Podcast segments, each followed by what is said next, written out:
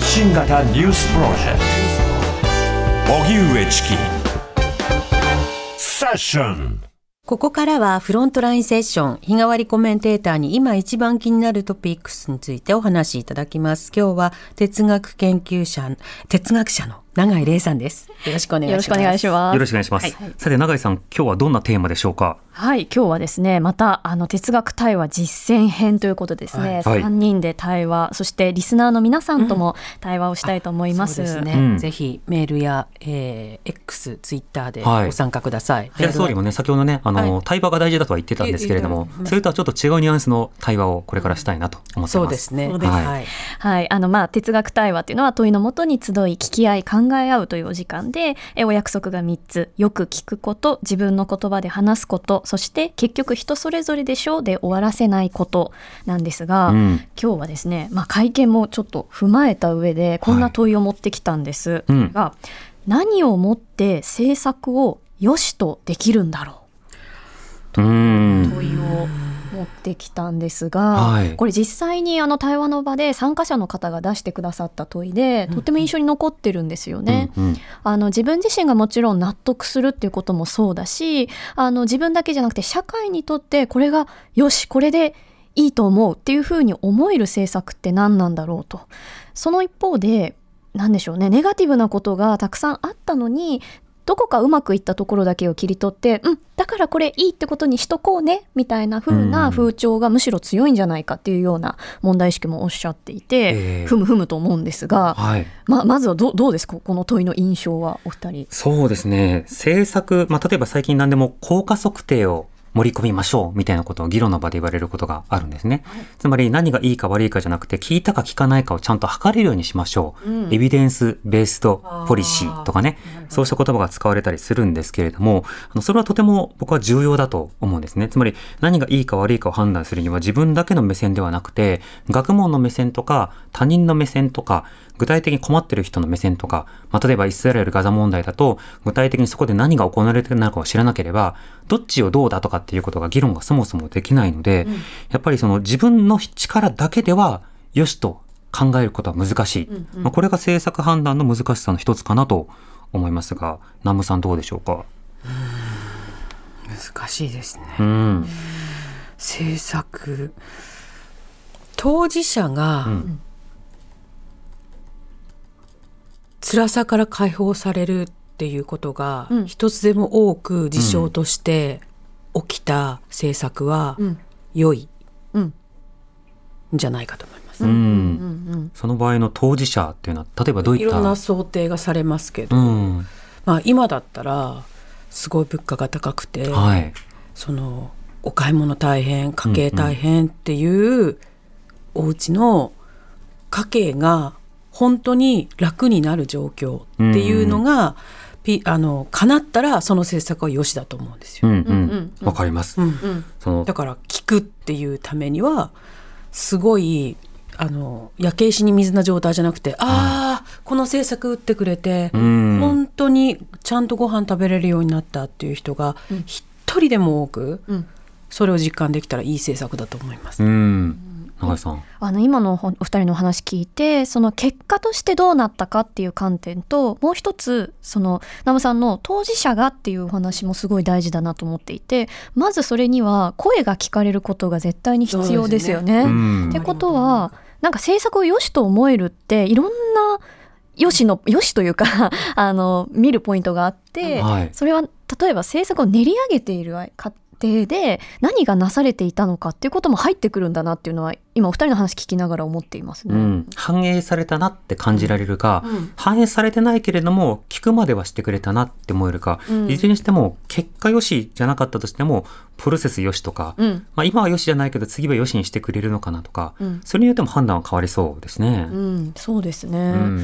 でもなんかこれまでに政策でこれはいいなって思えたものってあったんだろうかっていうこともちょっともやもやしてくるんですよね。それは、岸田政権ですか、それとももうちょっと遡りますか。遡ってもいいかもしれませんね。でも例えばその自殺対策であるとか、子どもの貧困のデータを可視化するとか、あるいはその子どもに関するその分配というものをより強化していくであるとか、いろんな政策の中でも一歩ずつ進んできたものもあると思うんですね。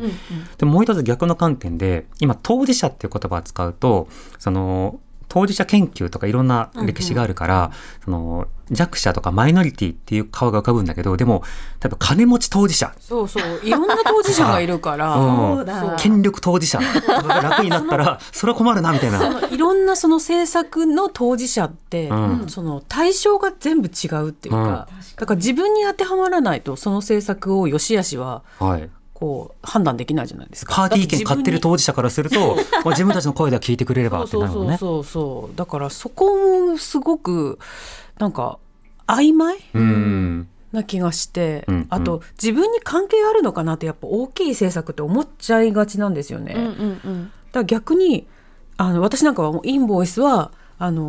止してもらえないかしらって思ってるので、当事者の一人として、コスト大変だわって、その作業コストとかいろいろなものが、だからそういうやめてほしいなっていう意味で、もしそれを中止してくれたら、いい政策を考えてくれた、踏みとどまってくれたって思うかなって。確かに緩和されたぞっていう手応えはありますね。手応えか、手応えってどこで感じたらいいんだろうっていう問いもね。そう、政策って手応えが自分で得られるものと、自分は別に手応えはないんだけど、でもあの人のために良かったなって思えるものと、全くそういったものないんだけど、あの国を応援しろとか、この国寄りになれとか、それでやったー、別に手応えはないんだけどやったーってなるものもあるじゃないですか、気分的にっていうこと、気分的にある集団的な満足度というか、自分陣営が勝ったみたいな、それもまた危険な、危ういやったであることが多いですもんね。熱狂に近いですもんね。確かに。ただバリアフリーが推進されることで、その例えば、車椅子の方とか、そのいろいろ歩行とかにこう困難な人がサポートされたりっていうことを想定してバリアフリーが進むけれども、でも結局その恩恵はそうじゃない人にも、その住みやすい街っていう意味で、降り注ぐから、だからそういう意味ではその政策をよしって、そのあんまり実感してないというか、特にそれ取り立てて普段よかったな、この道路がこうなってとかって考えないけど、でも普通に暮らしやすくなってるっていうことに気づいてないこともあるだろうなって、つまり良しと判断するために、政策の結果こうだっていう情報が開示されてないと、なんとなく道路綺麗だな、あれなんか汚いなっていう、下打ちか満足かで終わってしまうものが、あれって何々政策の結果だよねっていうものが見えてないとよしはできないですね。そう思います。あとなんか例えば地下鉄の移動してってたりして、でその足の私の母は足がすごい歩くの大変だから、なるべくエレベーターとかっていうことを、そこを探してなるべく歩きやすいようにっていう風に見たときに、そうなってないってことに初めて気がつくっていうか、動線の悪さっていうか、でそういうことには政策は何か生きてたんだろうかって逆に考えるっていうか、逆算して、そこに政策が打たれてないからこの不便さなのではなかろうかって考えたりすることがある。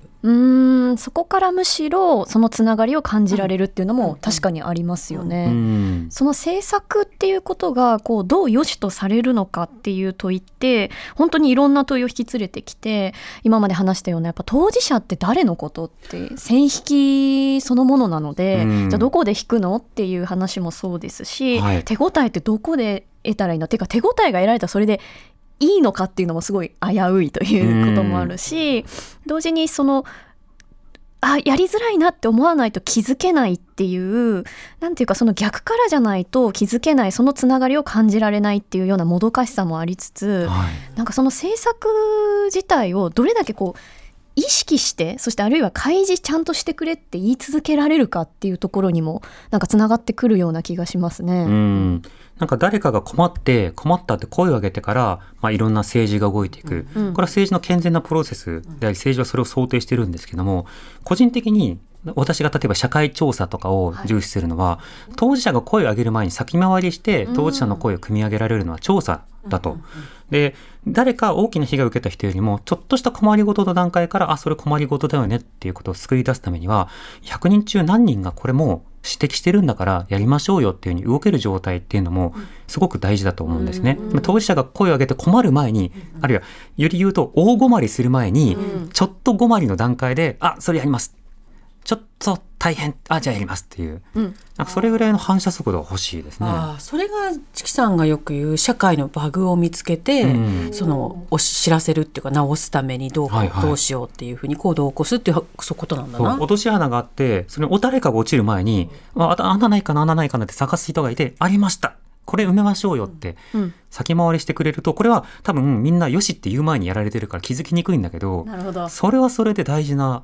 気づかれにくいけど大事な政治だよね。あとちっちゃな穴っていうか、怪我までしないんだけど、ちょっと転びそうになったけど大丈夫だったみたいな穴がそのままほっとかれてて、はいはい、いずれそこで大怪我する人が出るかもしれないけど、大半の人は大丈夫だったっていう穴は見過ごされがちっていうか、大ごとにならないと注目を集めないっていうか、修理しましょうよ。現場猫みたいに前の誰も指摘してないからよしとか、きっと誰かがやってくれるからよしみたいな見過ごされ系が発生するわけですね。そのチキさんがおっしゃったその気づきにくいけど大事な政治だよねっていうの本当にそうで、それって何か私たちの力で社会を変えられたっていうとても大事な感覚じゃないですか、うん、でもそれがなかなかないっていうのがよく言われることで、自分の力で社会が変わった感覚がしないみたいな、それがだんだん転じて自分は社会の一員な気がしないみたいなことがよく言われますけど、そういうところをしっかり数えていくことも大事だし、そうやって先回りしていく人たちの実践を見てエンパワーメントされるというか、こういうことが政治だよねまさにっていう風につながってるよねって思えるってめちゃくちゃ大事だなって思いますね。そうですね、あとは比べることも大事で、なってなかった時からなった時とか、導入される前からされた後とか、他の国とやってるけど自分たちではやってないとか、男性向けの政策では進んでるけど女性向けはまだだとか、よく言われるのはバイアグラ半年進んだけど、アフターピルとかって何十年かかっても認可されなかったみたいな、そういうものを比べると今通って喜ぶけどよしとは言えねえなみたいなこともきっとあると思うんです。難しい。しかもそのもう一つまた別の観点なんですけども、結果としてはなんとなくいいことがあった。例えば思い出すのは最近でも話題になりましたけども、ナチスは良いこともしたのかっていう本がありますけれども、田野大介さんの、そこでよく言われる、いやナチスはこんなこともしたじゃんみたいな風に言われて、でもそのプロセスだ、それ自体が誤っているっていうのが本ですけれども、なんかそのナチスだけじゃなくても非常に動機やプロセスが不正であると。だけれどもなんかみんな便利で経済的にうまいこと言った、じゃあよしとしとこうかみたいなような物言いって可能だと思うんですよね、そこをどう判断していくというかのかなっていうのも新たな問いなんですよね。そうですね。今チート主義みたいなものがあって、チートってズルって意味ですけどゲーム用語でもあるんですが、その霊障とある種対になるようなところがあって、要はその法律で違法だと明らかになってないのであればちょっと抜け穴使った方が賢いでしょとか、他の人が気づかないだけで、気づかないだけじゃない、気づいてるんだけど違法だからやらないとかっていう範囲ってあるわけですよ、だけど自分はやっちゃうよって一線を越えることがなんかかっこいい、やる賢いあり方だというふうに思われがちだと、でそういう人から見るとそうしたちょっとしたズルを使ったとしてもそれはいいものなんだ、なぜならそれは他の人よりも賢いことをできたから、でそれをやってる政党って賢いよねみたいな評価をし合うようなところもあって、それはやっぱり何に立ってどんな立場に立って何を良しとするのかで、やっぱ良しの判断のされ方の傾向も変わるなとは思いますね。確かに確かに、ぜひこのリスナーの皆さん、その良しっていうものが自分は何だったのかということを振り返るのもそうですし、良しの判断が何なのかっていうのも改めて考えてみるとまた発見があるんじゃないかなと思います。そうですね。こうした良しについて考える情報はね、番組でもお伝えしていきたいと思いますが、こうやって永井さんと一緒に良しとは何かっていう根本を考えるというのもすごく大事ですね。また哲学対話していきたいと思います。この習慣を続けたいです。はい、はい、続けましょう。今日は哲学者の永井玲さんとお届けしました。永井さん、ありがとうございました。ありがとうございました。荻上チキ。